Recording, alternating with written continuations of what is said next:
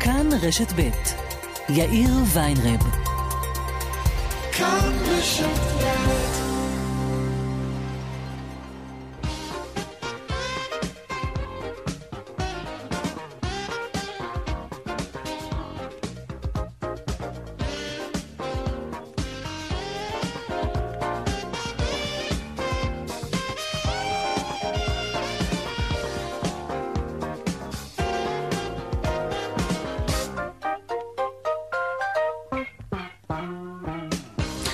שלום רב לכם, ארבע ושש דקות ועוד כמה שניות. כאן צבע הכסף ברשת ב', יום שני, העורך רונן פולק בהפקה רונית גור אריה.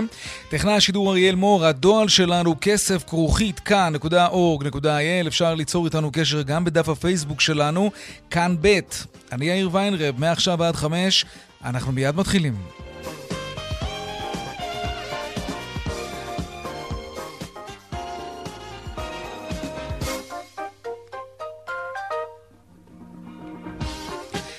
אנחנו uh, פותחים בהודעה על הריבית של בנק ישראל. לפני זמן קצר uh, הוא מתפרסם. שלום ליאל uh, קייזר, כתבתנו לענייני כלכלה. שלום יאיר, אכן הוועדה המוניטרית של בנק ישראל מודיעה שהיא מחליטה להותיר את הריבית במשק על עשירית האחוז, זאת אחרי שבראשית משבר הקורונה היא החליטה להוריד אותה מרבע אחוז לעשירית האחוז. הריבית נותרת כפי שהיא. חטיבת המחקר של הבנק גם מפרסמת תחזית מקרו-כלכלית מעודכנת. נגיד, שמענו את עיקרי התחזית הזאת כשהיא הוצגה לראש הממשלה בשבוע שעבר. לפי התרחיש האופטימי שאותו מציג בנק ישראל, התוצר הישראלי צפוי להתכווץ ב-4.5% ב-2020. שיעור האבטלה, כאמור, בתרחיש אופטימי יהיה 11.5%, וזאת לעומת תרחיש אה, פסימי יותר, במקרה של אה, עלייה בתחלואה, שבו תהיה, לפי אה, חטיבת המחקר של בנק ישראל, התכווצות של 7% במשק הישראלי, ושיעור אבטלה של 13% ו-6 ליאל קייזר, כתבתנו הכלכלית, תודה רבה. תודה. על הדיווח הזה. בתקופת משבר קורונה צמצמו משקי הבית את הבקשה שלהם לאשראי צרכני בכ-9%, כך עולה מנתונים שהציג היום המפקח על הבנקים, יאיר אבידן, בוועדת הכלכלה של הכנסת. בהופעה הפומבית הראשונה שלו מאז הוא מונה לפני כשלושה חודשים, אמר אבידן כי משקל המשכנתאות שנדחו מסך המשכנתאות ירד מ-24% ו-7 עשיריות במאי ל-11% וחצי. כיום, לדבריו, מדובר באינדיקציה חיובית שמעידה על כך שאנשים חוזרים לשלם את המשכנתה שלהם. הוא ציין כי ערב הכניסה למשבר שופר ניהול הסיכונים והמערכת הבנקאית הישראלית איתנה וערוכה. גם הפיקוח על הבנקים, גם המערכת הבנקאית, הם אה, מה שנקרא בז'רגון המקומי, לא רק שהם לא לחצו על הברקס, הם בהחלט גם אה, לחצו על הגז, גם נכנסו מתחת לאלונקה וביצעו את אה, תפקידם בראייה הכוללת גם לסייע ללקוחות ולמשק, וגם בצד השני לשמור על יציבות המערכת הבנקאית לטובת המפקידים, כי בסוף היום יש פה ערך מאוד מאוד משמעותי. שנת הלימודים תיפתח כסדרה ביום שלישי הבא, 1 בספטמבר, על פי תוכנית לימודים בביטחון. כך החליט שר החינוך גלנט בעצה אחת עם שר הבריאות אדלשטיין ועם הממונה על המאבק בקורונה גמזו. שלום לירן חוג'אינוב, כתבנו לענייני חינוך. שלום יאיר. כן, אז הכל מוכן כבר, לא? אז זהו, אל תיתן uh, ככה לכותרות האלה להשלות אותך. uh, אם אנחנו uh, מסתכלים ומתמצתים לפחות מה שהיה היום בדיון בוועדת הקורונה וועדת כן. החינוך, אז מצד אחד זה יפה ונכון ש... Uh, שר החינוך ושר הבריאות מסכמים, אבל אנחנו מבינים אה, שלפחות אה, בערים אדומות התיכונים כנראה לא ייפתחו, ואנחנו מבינים גם שעכשיו אה, מוקמת איזושהי ועדה, זה עולה מתוך ועדת הקורונה והחינוך, של פרופסור גרוטו, המשנה למנכ"ל משרד הבריאות, שבו הוא אומר, אנחנו בודקים שוב את עניין הקפסולות, הקבוצות בכיתות ג' וד', וגם אולי להחזיר למתכונת מלאה את כיתות ה' וו', וזאת לאחר נתונים שהציגו באותה ועדה, שבה אנחנו רואים שמגיל 12, פחות מגיל 12, ההדבקה היא מאוד מאוד נמוכה וגם נתוני התחלואה אה, נמוכים, ולכן בלחץ חברי הכנסת וחברי הוועדה שם, יש בחינה מחדש, לפחות מצד משרד הבריאות ואנשי הבריאות. אחר כך זה כבר יעלה למעלה אל הממשלה ואל משרד החינוך, כך שיכול להיות, כפי שאמר פרופסור גרוטו, אחרי החגים אולי נראה כאן מתווים אחרים לגמרי, ואם אמרנו על חוסר הוודאות שיש פה כל הזמן, שמונה ימים לפתיחת שנת הלימודים, כן. הנה עוד uh, סימן לזה. ורק עוד מילה אחת, אנחנו תוכנית כלכלית, תשלומי ההורים עדיין לא אושרו, ממש uh, בעוד uh, זמן קצר הדיון בוועדה אמור להתחדש בוועדת החינוך על תשלומי ההורים. כפי שזה נראה כרגע, יכול להיות שהם מגיעים שם לאיזושהי פשרה. התשלומים יהיו בשתי פעימות, אנחנו כמובן נרחיב ברגע שזה ייפתח. תודה רבה, לירן חוג'אינוב, כתבנו לענייני חינוך. גם עולם התרבות שב אה, באיטיות לפעילות. מיום שלישי הבא יחודשו המופעים באולמות הסגורים, במגבלות של התו הסגול כמובן. מספר המשתתפים בהתאם לגודל האולם, כך זה יהיה. שלום, שני נחשוני, כתבת התרבות שלנו. שלום, שלום. אז כן, אה, באמת היום אה, על כך דובר בוועדת הקורונה, אה, ובעיקרון הדברים עדיין לא סופיים, וצריך עדיין להגיע להחלטה לקבינט הקורונה. כרגע מדובר על מתווה שלפיו אפשר, יהיה אפשרי להכניס לאולם סגור או 60 אחוזים מהתפוסה הכללית שלו, ולא יותר מ-100 אנשים לכל כניסה לאולם. אה, אגב, אם המספרים מתנגשים ולפי אחוזים או לפי מספר הכניסות אה, אין אה, הלימה, עדיין לא ברור לפי איזה מספר ילכו, יש עדיין דברים פתוחים גם במתווה הזה. אז כאמור, הדבר הזה עדיין לא uh, זכה להחלטה סופית. ביום-יומיים הקרובים קבינט הקורונה צריך לדון גם במתווה הזה. Uh, תחתיו נכנסים אגב גם אולמות הקולנוע, גם אולמות התיאטרון, אה, היכלי התרבות וכולי. דבר נוסף שמדברים עליו הוא פיצוי כספי בנוגע לאובדן הכנסה. זה דבר שגם כן עדיין טרם נידון, ובתיאטראות מחכים לשמוע מה... מה הם עושים בהיבט הזה, כשהקהל הוא לא ב-100% תפוסה באולם. מה שכן דנו בו וכן התקבלה החלטה, זה צו להענקת דמי אבטלה לעצמאים בתחום הזה, בתחום התרבות. נכון, אנחנו מדברים ספציפית על אה, דמי אבטלה לעצמאים אה, בשונה משחקנים, כי לשחקנים כבר יש איזשהו הסכם כזה, אנחנו מדברים פה עכשיו על פועלי הבמה, כל אותם אנשים שדיברנו עליהם בתקופה האחרונה, צלמים, טכנאים, תאורנים, מקליטים וכולי. אה, הצו הזה שנחתם היום באמת מעניק להם דמי אבטלה, אבל יש כל מיני אותיות קטנות שצריך לשים mm. אליהם לב. יש כמובן תקופת הכשרה של חצי שנה. אה, בתקופה הזאת, שהיא תתחיל להיספר רק מרגע חתימת הצו אה, לחצי השנה הקרובה. בתקופה הזאת הם עדיין יוכלו לקבל מענקים של עצמאים, אבל לאחר מכן לא תהיינה, לא יהיה איזשהו כפל אה, קצבאות.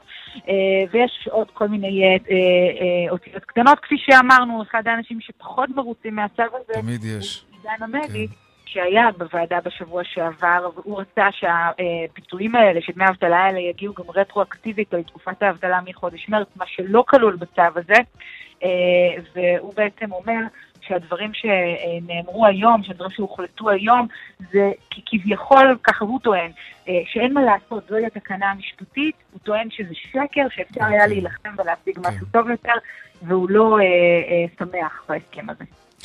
שדי נחשוני, כתבתנו לענייני תרבות, תודה רבה. בשמחה.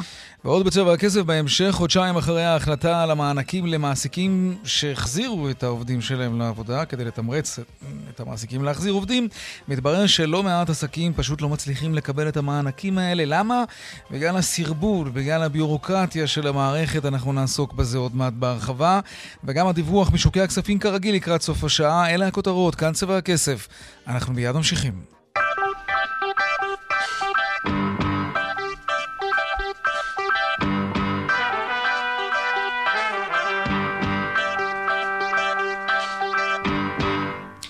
ניסיונות של הרגע האחרון למנוע את פיזור הכנסת בחצות, למרות ההתקדמות שנרשמה אמש, עדיין יש קשיים במשא ומתן בין הליכוד לכחול לבן.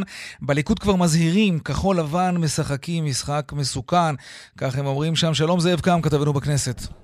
שלום אה, יאיר, אחר הצהריים אה, טובים. כן, אנחנו נמצאים עכשיו, אה, אתה יודע, שעות ספורות לפני כן. הדדליין, אותו דדליין שאמור לפזר באופן אוטומטי את הכנסת, אם לא עובר אותו חוק של צביקה האוזר, שדוחה את התאריך האחרון אה, לאישור uh, התקציב. וצריך להגיד, התחושה פה, למרות שאנחנו רואים ככה את ההתכתשות בין כחול לבן לליכוד, uh, התכתשות של השעות האחרונות, של הדקות האחרונות אפילו, התחושה שזה עוד ניסיון ככה לקדם עמדות או לשפר עמדות רגע לפני שמאשרים את החוק שדוחה את מועד התקציב. רק זה, לא, לא לשבור את הכלים. תראה, אני לא רוצה להתחייב לך, אתה יודע, זה פוליטיקה, אנחנו בכנסת ראינו... מה אכפת לך? אני רוצה גם לקוות שזה לא המצב, כי אנחנו לא כן, רוצים הרי בחירות. אני מניח שעל זה יש קונצנזוס בדיוק.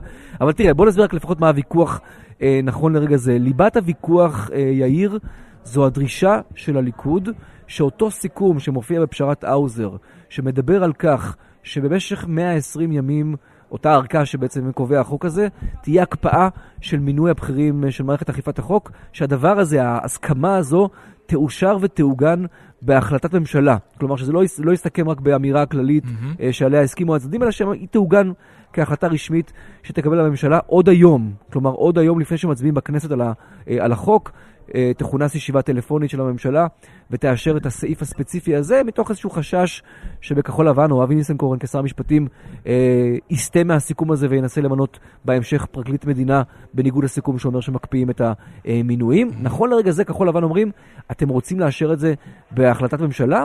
אנחנו דורשים שאלמנטים אחרים באותו הסכם, באותו אה, פשרת האוזר, אה, גם הם יובאו לאותה החלטת ממשלה, אה, כמו לדוגמה אה, העניין של התקציב הדו-שנתי שיעוגן בתוך החלטת ממשלה, הנושא של אה, ניסוח תקנון עבודה לממשלה שעוסק בפריטטיות של הממשלה. בקיצור, כל הדבר הזה מוביל לזה שאף אחד לא סומך על השני, כל אחד רוצה שהדברים שחשובים לו בהסכם יעוגנו בהחלטה רשמית של הממשלה ולא מסתפקים באותו נייר של אה, פשרת אה, האוזר. ולכן עכשיו למעשה אנחנו רואים את ההודעה שהוציא הליכוד, אתה בעצמך הזכרת אה, חלק מסוים ממנה, שמדבר על זה שכחול לבן מושכים ומובילים לבחירות, וכחול לבן טוענים שזה בדיוק הפוך, שהליכוד מוביל לבחירות. אני כן. מציע גם לך וגם מה קורה עכשיו במליאה שם? אנחנו רואים שם איזשהו דיון, אי אמון בממשלה. בוא נעבור למליאה לכמה שניות, החל בשעה 4 אה, כמדי יום שני, כן. דיון בהצעות אי האמון של האופוזיציה. היעד הראשון זה העברת תקציב. למה העברת תקציב? כי כל בר דעת, כל מי שהתעסק בארגון מסוים, הוא רוצה להעביר תקציב בכדי לקיים את המדיניות שלו, לקיים את ההבטחה שלו לבוחר, לקיים את האני מאמין שלו. נסביר אה, שאנחנו כן. עכשיו אה, שומעים את הדברים מה- של אה, סעיד אלחרומי, הוא מציג את הצעת אי האמון של הרשימה המשותפת. אגב, כמדי שבוע אין באמת סיכוי להצעות אי האמון לעבור בכנסת, זה איזשהו כל עוד יש ריטואל. קואליציה, כן. בדיוק. אבל צריך להגיד, מבחינת לוחות הזמנים, אם אה, לא יהיה פה פיצוץ של הרגע האחרון, אה, אחרי הצעות אי האמון, בערך בשעה 6, 6 וחצי, יחל הדיון על חוק האוזר, אותו חוק שדוחה את מועד התקציב. הדיון אמור להימשך עד השעה 9 בערב, שלוש שעות לפני המועד האחרון אה, לאישור החוק הזה, ואז החלו ההצבעות. הרצון של הקואליציה שהכל ייגמר איפשהו ב-10, 10 וחצי גג, עם איזשהו מרווח, אתה יודע, לא להיות קרוב מדי, ברגע האחרון זה הלילה. ייגמר, כן. אבל לאור מה שקורה עכשיו כן. בשעות האחרונות, לך תדע מה יהיה פה, אנחנו כמובן נשוב ונעדכן. זאב קם, כתבנו בכנסת, תודה רבה על העדכון משם. אם קורה משהו, כמובן תאותת לנו, נכניס אותך לשידור. תודה. עכשיו אנחנו נדבר על המענקים שאמורים לעודד את המעסיקים להחזיר את העובדים לעבודה. הרעיון היה טוב, הביצוע ככל הנראה, לפחות ממה שאנחנו מבינים מהשטח, הביצוע פחות טוב. שלום ערן מנשה, סמנכ"ל כספים בחברת אה, עידית קייטרינג, מוסד שלום. אהלן, שלום לך. ושלום גם לישראל עמני, סמנכ"לית כלכלה ומיסים באיגוד לשכות המסחר. שלום רב. נתחיל איתך, ערן. אה, אתם פעילים היום אגב בחברה? החברה עובדת? אנחנו פעילים, ירדנו ממחזור הפעילות בסביבות אה, בין 15 ל-20 אחוז, נכון לעכשיו. אוקיי, וכמה עובדים היו בחל"ת? כמה עובדים חזרו? אה, בשיא אנחנו היינו בסביבות אה, 280 עובדים שיצאו לחל"ת. נכון להיום אה, עדיין אה, נמצאים בחל"ת קרוב ל-100 עובדים.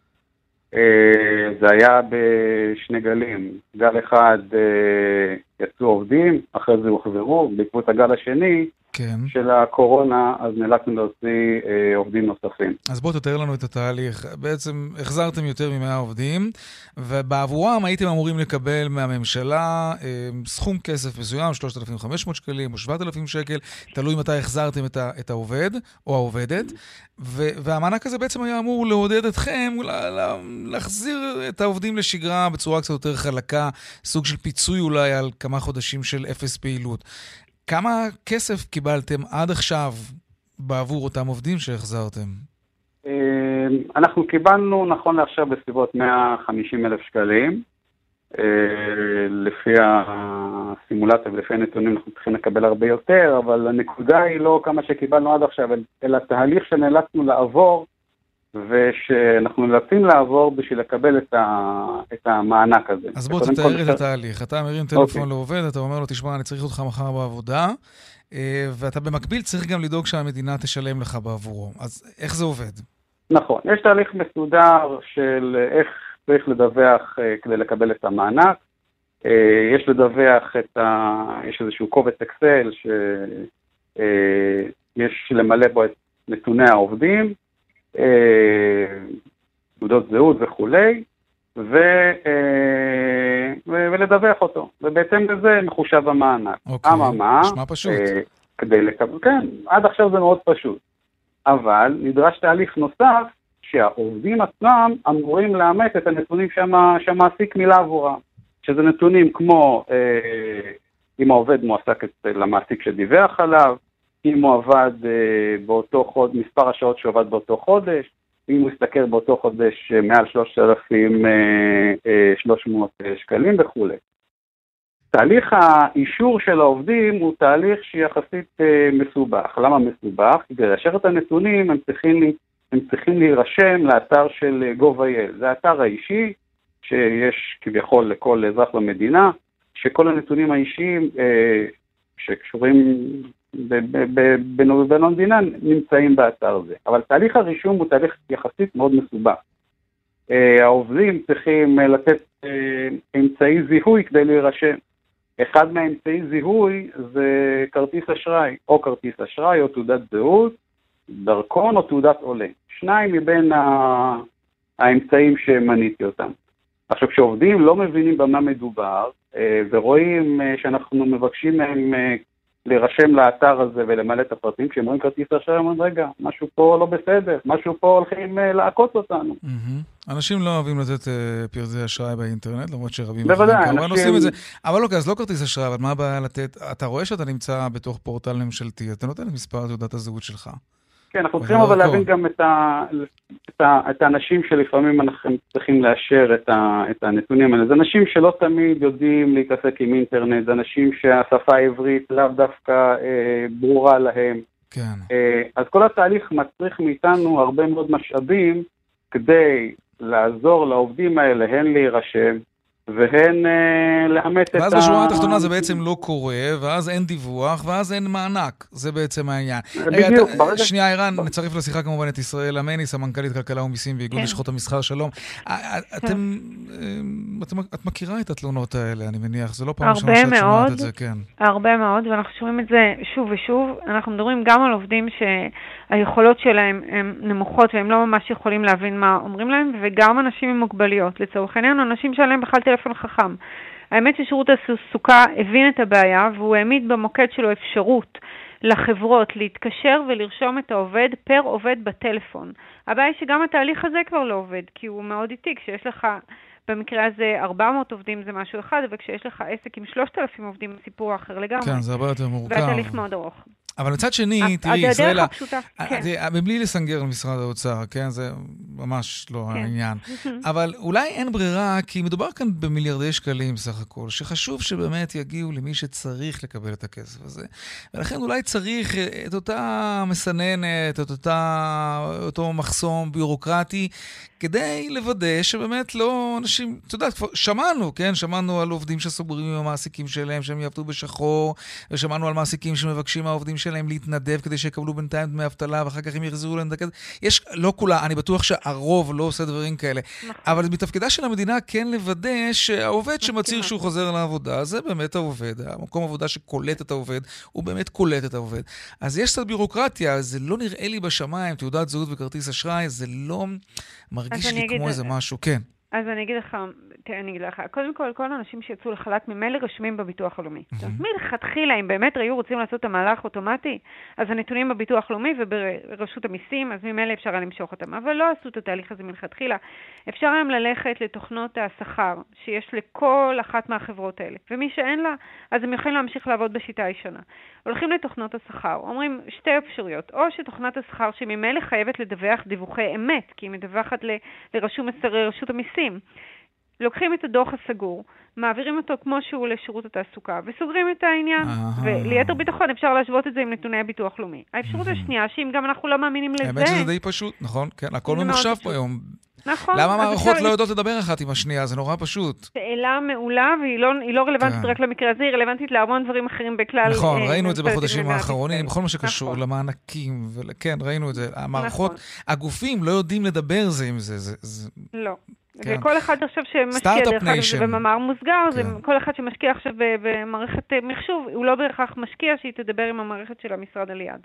אבל זה כבר דיון אחר. Okay. אוקיי. האפשרות השנייה, למקרה שכבר לא מסכימים גם עם זה, היא, היא שהמעסיק ינפיק דוח מאותה תוכנת שכר, ייתן לרואה חשבון או לעורך דין חיצוניים לחברה לחתום ולאשר את הנתונים ולהגיש אותם. הרי תמיד יש למדינה את הסוברניות לבוא ולהרים מסך ולהגיד, אוקיי, עכשיו אני רוצה לבדוק. Mm, אין נכון. בעיה, אבל בואו כן. נהפוך את התהליך ליותר אוקיי. נעים. תגידי, יש לכם הערכה באיגוד לשכות המסחר על כמה עובדים מדובר? עובדים שחזרו לעבודה והמעסיקים שלהם היו אמורים לקבל בעבורם אלפי שקלים ולא קיבלו. האמת שיש ערכה ואני לא רוצה, לא רוצה לפרזר אותה, כי לדעתי היא גבוהה, והיא מה, זה לא, עשרות לא אלפים? נכון. מאות אלפים? אלפים? לא, לא, לא, לא. זה, זה, זה, זה, זה, זה לדעתנו ברמה של אלפים.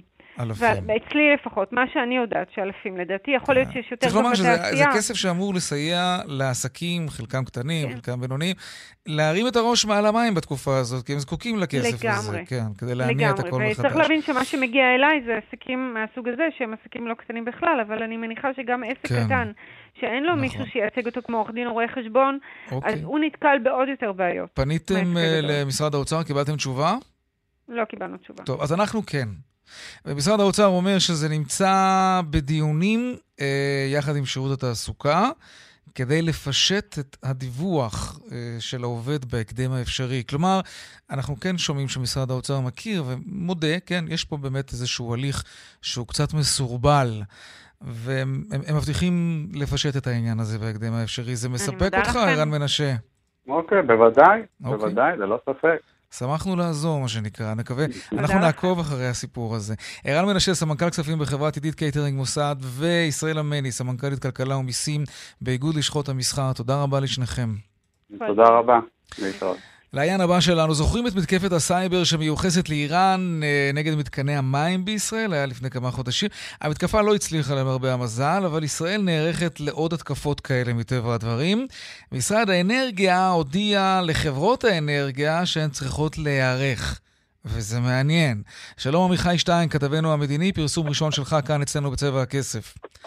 שלום אה, יאיר, אז נכון, כמו שאמרת, אה, כולנו זוכרים אותה מתקפת סייבר על אה, מתקני המים בישראל, מתקפה שיוחסה אה, לאיראן, אבל אה, כאמור, מסתבר שהחשש כאמור לא פג.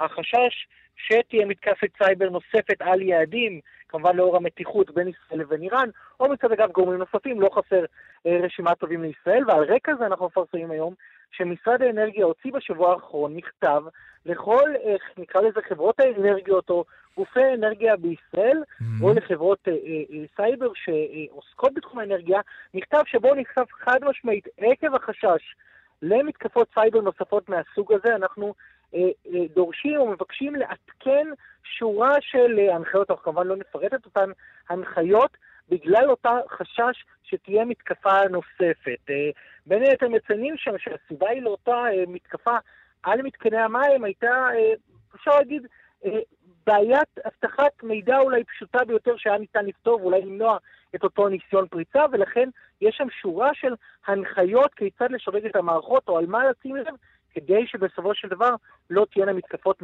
נוספות מהסוג הזה, אולי הפעם חס וחלילה הם יצליחו, על יעדים אסטרטגיים בישראל. כן, עמיחי, אנחנו יודעים לומר האם היו ניסיונות כאלה נוספים? אז זה כמובן פורסם גם באמצעות התקשורת הזרה.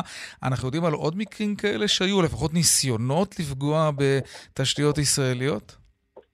לא, אנחנו אה, כאמור יודעים על ניסיון הזה ספציפי שנכשל, זה ניסיון שישראל הרשמית גם mm-hmm. הודתה, שבסופו של דבר אירע.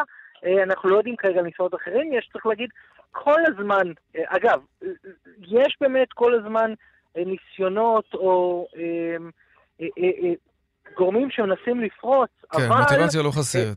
מוטיבציה לא חסר, אבל כאמור, אה, ניסיון כזה שחדרו למערכת, את זה אנחנו עדיין לא מכירים מהתקופה האחרונה, ניסיון נוסף כזה. עמיחי שטיין, כתבנו המדיני, תודה רבה על הפרסום הזה כאן בצבע הכסף, ושלום אה, ערן שגיא, אחראי על תחום הסייבר בנקסטקום, שלום לך.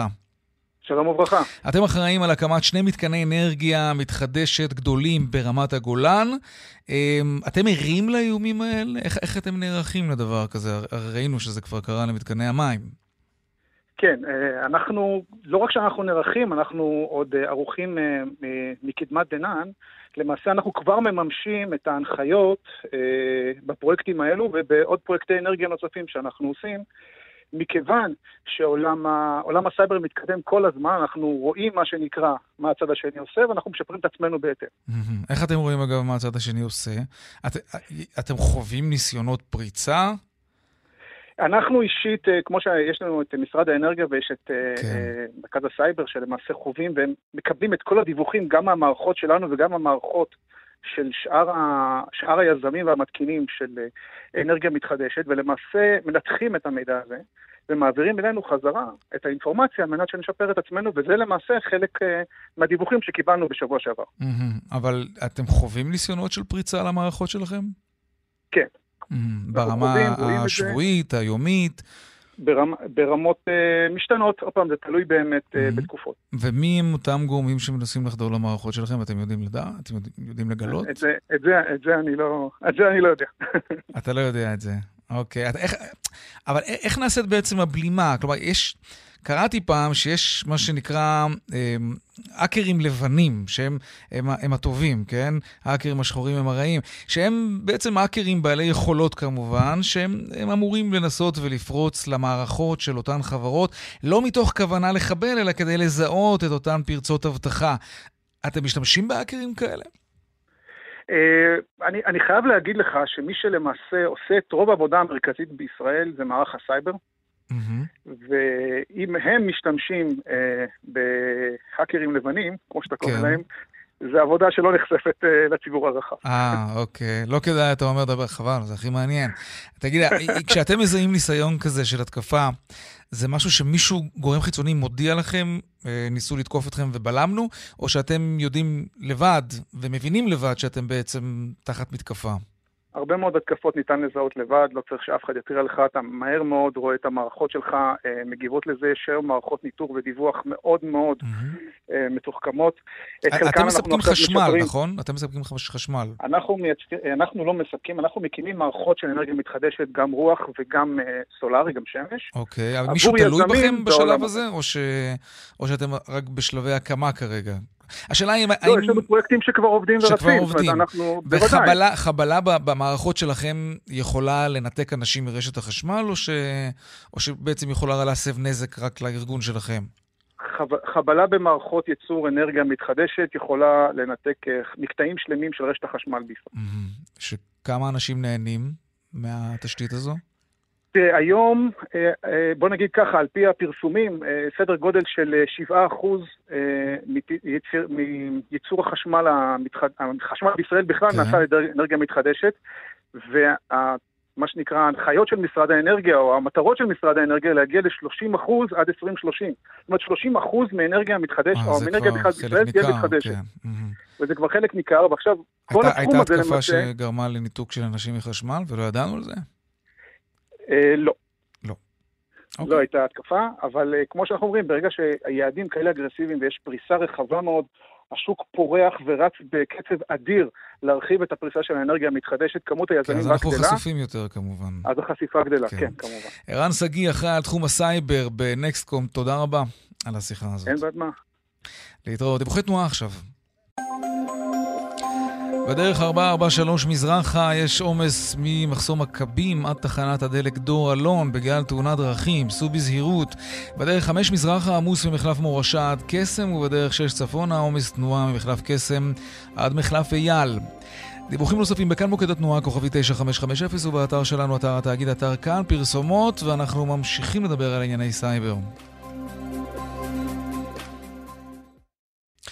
37 דקות אחרי השעה 4, אה, ממשיכים לעסוק בענייני הסייבר. מערך הסייבר הלאומי, שהזכרנו אותו קודם, התפקיד שלו בין היתר הוא לצמצם עד כמה שניתן את הפגיעות של המשק הישראלי להתקפות כאלה, והמערך הזה פיתח אה, מחשבון שכולם יכולים להשתמש בו, והמחשבון הזה יודע לחשב מה הסיכוי שאתם, שאתם תהיו קורבן להתקפת סייבר. שלום, יובל שגב, ראש מרכז מתודולוגיה ובדיקות חוסן במערך הסייבר הלאומי. שלום, יובל. שלום וברכה. קודם כל נשאל, אה, המחשבון הזה הוא, הוא זמין לכל אחד, הוא ללא עלות, נכון? נכון. כן. והוא מיועד לעסקים או גם למשקי בית? הוא מיועד בעיקר לעסקים. וגם אני, אם אני רוצה לדעת עד כמה אני חשוף לפריצה של האקרים בדלת אמותיי בבית שלי, אני גם יכול להשתמש בו, או שזה לא, לא מיועד לשימוש מהסוג הזה? השימוש הוא פתוח לכל מי שרוצה. כל אדם יכול בעצם, כמו שמקימים חשבון ברשתות חברתיות או בכל מיני שירותים אינטרנטיים, כן. אז החשבון הוא פתוח ועצמאי ואנונימי לכל מי שרוצה, הוא מיועד במסגרת השאלות והתהליך שבו בעיקר okay. אוקיי. לעסקים. אוקיי, okay. אז נאמר, נאמר שאני בעל עסק ואני רוצה לדעת עד כמה החברה שלי חשופה. אז איך אני עושה את זה? בואו נעבור שלב-שלב. אוקיי, okay. אז כמובן שבהגנה בסייבר, כמו בכל ניהול סיכונים, יש בעצם עוצמות שונות של סיכון, וכל עסק יש לו בעצם תהליך שונה שהוא חווה בתוך אותה מערכת, אותה פלטפורמה שפיתחנו. אז אתה בעצם ניגש לאתר המערך, ניגש בעצם לתהליך של פתיחת חשבון במחשבון ניהול הסיכונים שאנחנו מנגישים בימים אלו, mm-hmm. והמערכת שואלת אותך למעשה שאלה מכווינה. שאלה שבעצם שואלת האם פוטנציאל הנזק כתוצאה מאירוע בארגונך הוא מעל חצי מיליון או פחות מחצי מיליון. המערכת גם מסייעת לך טיפה להבין, רגע לפני שאתה עונה, איך לענות נכונה על השאלה הזו. Mm-hmm. כאשר כמובן שיש מסלול מקוצר לעסקים קטנים יותר, כאלו שבעצם הסייבר הוא חלק מהעסק שלהם, אבל אולי זה מסתכם בכמה מחשבים אה, ניידים, point of sale, עמדת המכירה שלהם, אתר אינטרנט, וממש השתלות שלהם בטכנולוגיה היא בסיסית למול עסקים שהם אולי עיריות, בתי חולים, גופי אקדמיה וגופים שהרבה יותר מושתתים על טכנולוגיה. אז זה בעצם שאלון או שזה משהו שהוא יורד לרזולוציות אחרות? כי תראה, השאלות שאני מיד חושב עליהן, כן, זה אם אתה אה, משתמש באיזושהי חומת אש או באנטי וירוס, האם הווי-פיי שלך מוגן בסיסמה. ולא איזה משהו כמו 1, 2, 3. אני מניח שהמחשבון הזה, הוא יורד לרזולוציות אחרות, לא? צפופות יותר. הוא יורד לרזולוציות צפופות יותר, כאשר מדובר בפרט בארגונים בעלי פוטנציאל נזק גדול יותר. מה למשל? בעסק הקטן, דוגמה, בתוך עולם המובייל והפיתוח מאובטח, אז בתוך כל נושא ונושא, המערכת כוללת מספר שאלות, שהם נלקחו בעצם משני מקורות, פעם אחת תקינה מקובלת בעולם, ופעם שנייה מתוך הניסיון שלנו עם המשק הישראלי בביקורות וכלים שאנחנו מריצים בעצם, אנחנו מוצאים פערים. בסוף רוב הפערים במשק הם תוצאה של מה שנקרא או poor security, mm-hmm. חוסר מודעות של אנשים, או misconfiguration. כלומר, אנשים כן, יובל, משהו באיכות הקו משובש, אני מקווה שאנחנו לא חווים okay. אוקיי. פה איזושהי התקפת סייבר עוינת. לא, לא. Okay. אז אוקיי. ככה, אז המערכת למעשה, מה שהיא שואלת זה שאלות, בעצם על פי תקינה בינלאומית וידע ישראלי, שאלות שיכולות להיות קשורות לתהליכי פיתוח מאובטח, לעולם של הגנה על טלפונים סלולריים, לעולם של ניטור, בקרה. ובסופו של תהליך, אני כבעל החברה, בעל העסק, אני מקבל איזשהו ציון, שממנו אני צריך להבין עד כמה אני חשוף. יותר מזה. האמת שאתה מקבל בסופו של תהליך שלושה תוצרים. התוצר הראשון זה המלצה לתוכנית עבודה. כלומר, זה לא עוד איזושהי רשימת מכולת כמו בעמידה בתקן שהוא נמצא באינטרנט, כן. יש לך 100 שאלות V, 100 שאלות X ו-100 חלקית, אוקיי. אלא ממש עליך לרכוש מוצר X, אה, אחר כך בשלב ב' מוצר Y ובשלב ג' ליישם פרויקט Z. איך אנחנו עושים את זה? כי בשביל להקל על המשק, מה שעשינו בעצם, זה לקחנו את כל הפרויקטים הנפוצים, הקיימים, המוכרים בשוק, ודירגנו אותם. לפי האם הפרויקט הזה הוא עולה עשרות אלפים, מאות אלפים או מיליונים. Mm-hmm. האם זה משהו שאתה מביא איש מחשוב לפעם בשנה, או שצריך מישהו במשרה מלאה. Mm-hmm. האם הפרויקט הזה רק ימנע ממך את המתקפה, או רק יידע okay. אותה. כלומר, מעניין, תקלנו... כן, זה יכול להיות מאוד מאוד יעיל. תגיד, אני רוצה לשאול אותך, אה, כתבנו המדיני עמיחי שטיין פרסם לפני כמה דקות, אני לא יודע אם האזנת לתוכנית, אה, על מכתב שמשרד האנרגיה שלח לחברות אנרגיה בארץ והזהיר אותם, או אה, יותר נכון, דרש מהם, כן, זה סוג של אזהרה. דרש מהם לנקוט באמצעי זהירות כדי למנוע מתקפה עוינת של סייבר. אתם במערך הסייבר מכירים איזושהי התראה קונקרטית אה, על התקפה צפויה, התקפת סייבר על ישראל? מטבע הדברים אנחנו לא יכולים כל התקפה לפרט אותה בצורה כזו, אבל אנחנו מקבלים כחלק מהיום-יום התראות ומפיצים אותן בערוצים רלוונטיים. המכתב הזה מוכר לך, המכתב שנשלח לחברות האנרגיה? אני, זה לא מה שאני כרגע יכול להתייחס אליו. לא יכול להתייחס אליו, אוקיי. טוב, תגיד, אני רוצה לשאול אותך בכל זאת שאלה בהקשר הזה. אז ההתקפה ההיא על מתקני המים הישראליים, בסך הכל ההתקפה נהדפה, כלומר לא נגרם נזק נכון. ממשי. זה קרה בגלל שמתקני המים בישראל מוגנים היטב, או שרמת ההתקפה שמיוחסת לאיראן הייתה רמה נמוכה? על זה אתה יכול לענות לנו? המתקפה שיוחסה למדינה זרה, כפי שאתה מציין בעצם... איראן, כן. לאיראן, כפי שפורסם ויוחס כך בתקשורת בעצם, היא ניסתה לממש בעצם דברים שהם, זה שילוב למעשה של שני הדברים שציינת. מצד אחד, היכולת להתגונן כנגד הדאפה, דרך הפעולה שנבחרה בעצם לממש את המתקפה, הייתה ברמת מורכבות בינונית נקרא לה, כלומר לא היה צריך פה... כמובן שמערך המים נמצא בהתאם לאיום ייחוס מסוים, כלומר אין דין מערך מים כמו בנקים, כמו חברות אשראי, כל אחד מוגן בצורה שונה. בסוף זה היה שילוב של רמת המוכנות של המשק בנקודה הזו אל מול העוצמה שהיריב ניסה להפעיל. והעוצמה שהיריב ניסה להפעיל הייתה בינונית, אם הבנתי אותך נכון. נכון. תגיד, קרה משהו למתקני המים מאז? כלומר, אנחנו מוגנים יותר? נעשו אלו שהם פעולות כדי uh, להגן עד כמה שאפשר הרמטית? כן? התשובה היא כן. למעשה המערך פועל המון מול, ביחד עם רשות המים, מול המשק, מול גופים, מפיץ להם הנחיות, שולח מנחים ובודק שבעצם במקומות שבהם עדיין הברזים לא סגורים עד הסוף, משמעות או במובן הזה, אז אנחנו מהדקים וסוגרים את הברזים היכן שצריך. גם במקומות אחרים כתוצאה מהפגיעה, מהניסיון לפגוע? גם במקומות אחרים, גם נכון. אחרים. יובל שגב, ראש מרכז מתודולוגיה ובדיקות חוסן במערך הסייבר הלאומי שלנו, תודה רבה לך על השיחה המעניינת הזאת, תודה. תודה לך. אם יש תחום אחד שפרח מאוד בתקופת קורונה, הרי זה שזהו ענף המזון. רשתות המזון הציגו נתונים מאוד מאוד יפים וגידול של ממש ברווחים, מטבע הדברים. הפריצה הגדולה ביותר הייתה של האונליין כמובן. שלום חגי שלום, הבעלים של טיב טעם, שלום לך. שלום, ערב טוב. גם הרשת שלך רושמת גידול בהכנסות של אה, נדמה לי כ-15 אחוזים, 411 מיליון שקלים. כן.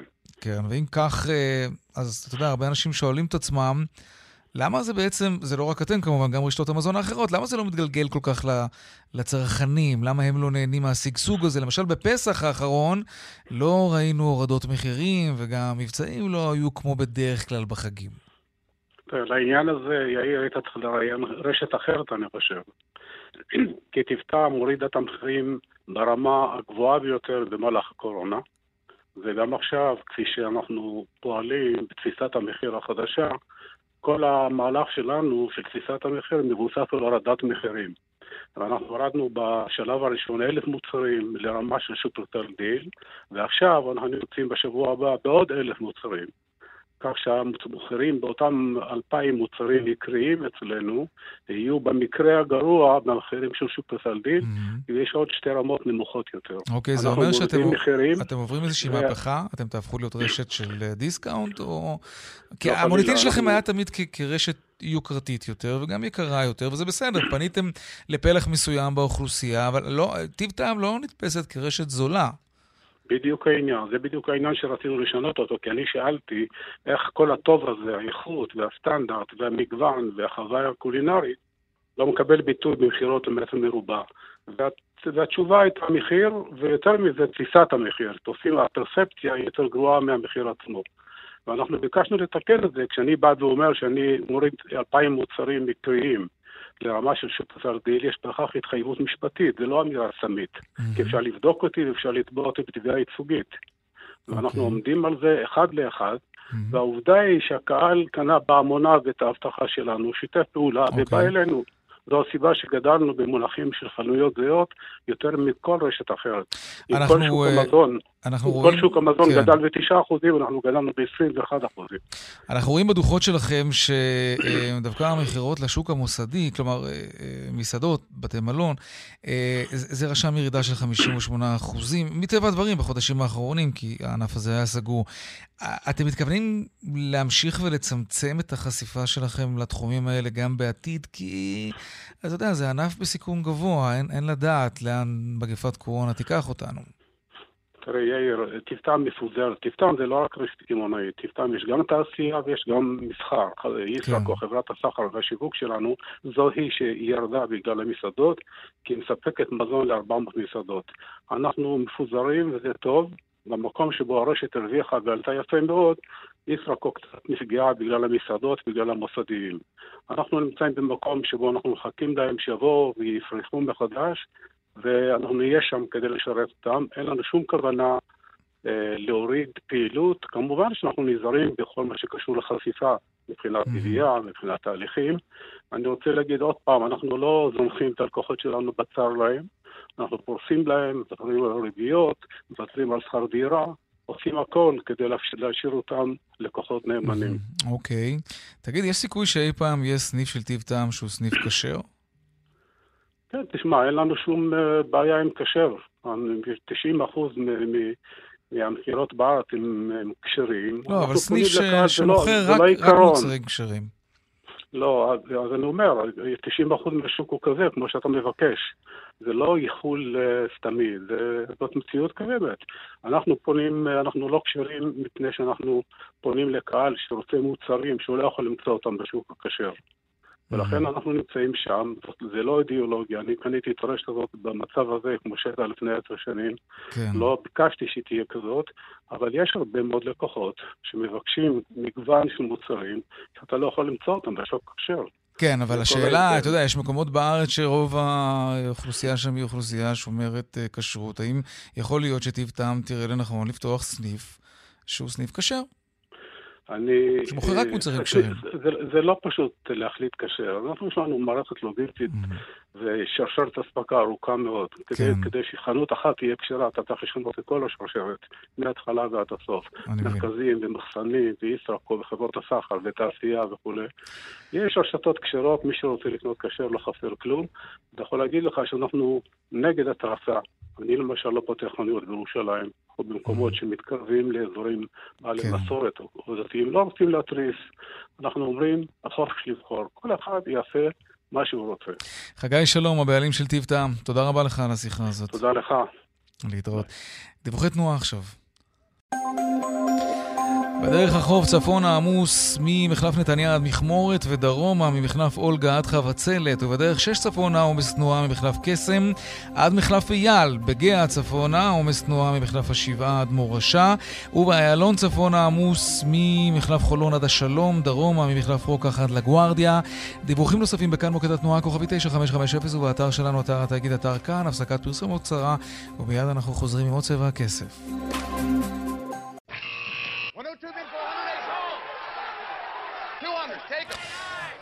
שלום רואה החשבון אמיר אייל, יושב ראש קבוצת ההשקעות אינפיניטי.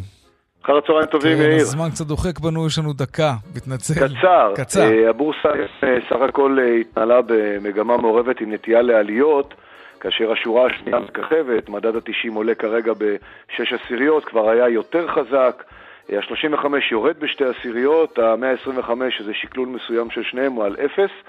אה, הייתה קצת אכזבה, הבורסה הייתה כבר יותר גבוהה אחרי ההודעה של בנק ישראל, שאמר שהוא לא ישנה את הריבית, אבל הוא לא, כתב, לא אמר שום דבר שהוא הולך לעודד עוד את התעשייה, את המשק, את הכלכלה, ולכן הבורסה קצת ירדה אחרי זה בכמה עשיריות, אבל בסך הכל אה, המגמה היא מעורבת, עם אפילו נטייה לעליות במניות השורה השנייה. דולר 3.40 נלחם חזק, השקל מאוד חזק, אתה יודע, שלושה מיליארד דולר שישראלים היו כל שנה מוציאים בקיץ בנסיעות, כבר לא מוציאים, כי לא נוסעים. אז יש פחות ביקוש לדולר, ברור. שקל חזק. נכון. בנק ישראל מאזן את זה, וצריך לשמור על זה לטובת היצואנים. זה נכון. המצב עד עכשיו. היצואנים סובלים מאוד מהדולר החלש, כי אז הם מקבלים פחות שקלים בתמורה לכל דולר שהם מביאים מחו"ל. בדיוק, בדיוק, זה המצב. רואה חשבון אמיר אייל. גם, גם פומפאו נמצא כאן, סך הכל אה, זה דבר חיובי, מקדם את הנושא של השלום עם האמירויות, אולי עם עוד מדינות בדרך. רצינו לדבר איתך בהקשר הזה, על הדרישה שלו שלא נעשה עסקים עם סין, אבל אתה יודע מה, בוא נדבר על זה מחר. בשמחה. שווה להרחיב על זה. בהחלט. רואה החשבון אמיר אייל, יושב ראש קבוצת ההשקעות אינפיניטי, תודה רבה. תודה לכם, כל טוב. להתראות ערב טוב.